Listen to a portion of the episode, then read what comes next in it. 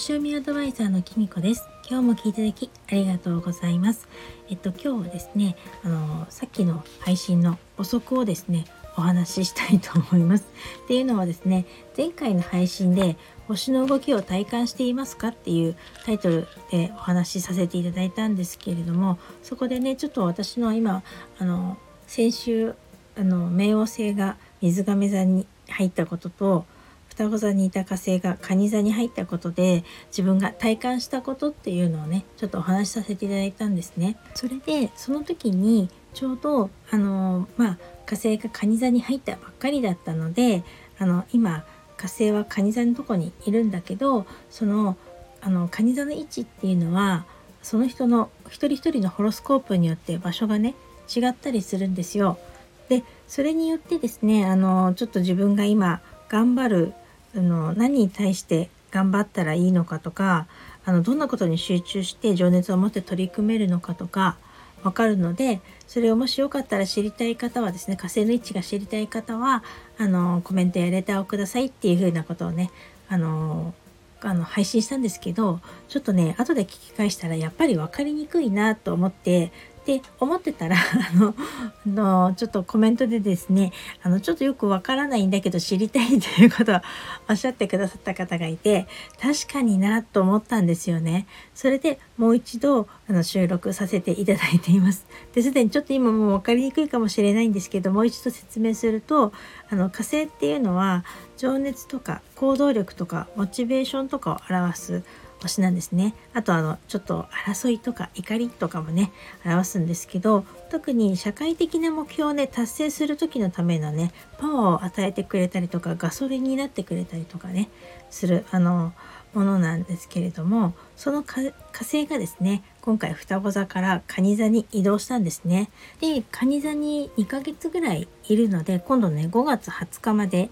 大体いるといるんですけれどもその間のこの2ヶ月間約2ヶ月間の間どんなことにモチベーションがねあの高くあの集中して取り組めるかとかですねそういったことをね知りたい方は是非よかったらコメントやレターをくださるとあのお調べしてお返事したいと思いますのでどうぞよろしくお願いします。それでですねメルマガの読者さんとか以前セッションを受けてくださった方はですねちょっと生年月日とか出生地とかもあの教えていただいているので調べてすぐあのご連絡することできるんですけどあの今までね接点がなかった方とか初めての方はですねちょっとあの生年月日とか生まれた時間とか生まれた場所とかをねちょっとお聞きしないとですね調べ占って調べることができないのであの一旦ねコメントとレターいただいてからこちらから再度レターとか送らせていただいてちょっとお聞きしてそれからまたお調べするって形になるので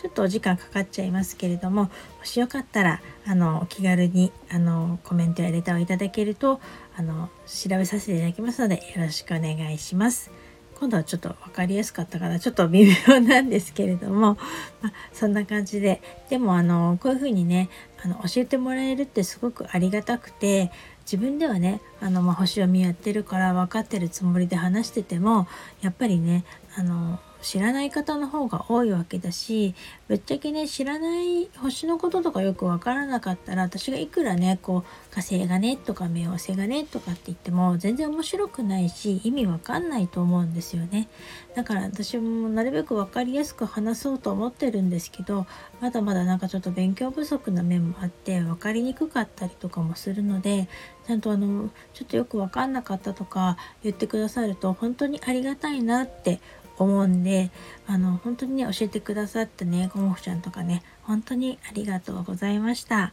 あの本当そういうね教えてくださる方がいるってね本当に自分にとっては恵まれてることだなと思うんですよね。逆にですね私ねちょっと先日ですねこの全く逆のことがありまして正直私ももらったあのこの 文章っていうかねあのとあるねあのまあ LINE の内容がねいまいちよくわからないっていうかあのどういう状況なのかなとかど何を意図してこれを送ってるのかっていうのが正直分からなくてであのそれをですね正直に言うことができなくて、まあ、ちょっとうん、スルーしちゃったことがあったんですね。でもね本当はその人のことを思ったらちょっと意味がよくわかんないなとか どういうつもりなのとかね聞けばよかったんですけどあのやっぱりそれをね聞くっていう勇気もなかったっていうかあのタイミングが逸しちゃったのかやっぱりねちょっと自分が育児がなかったのか、まあ、ちょっと忙しかったのにかこつけてですね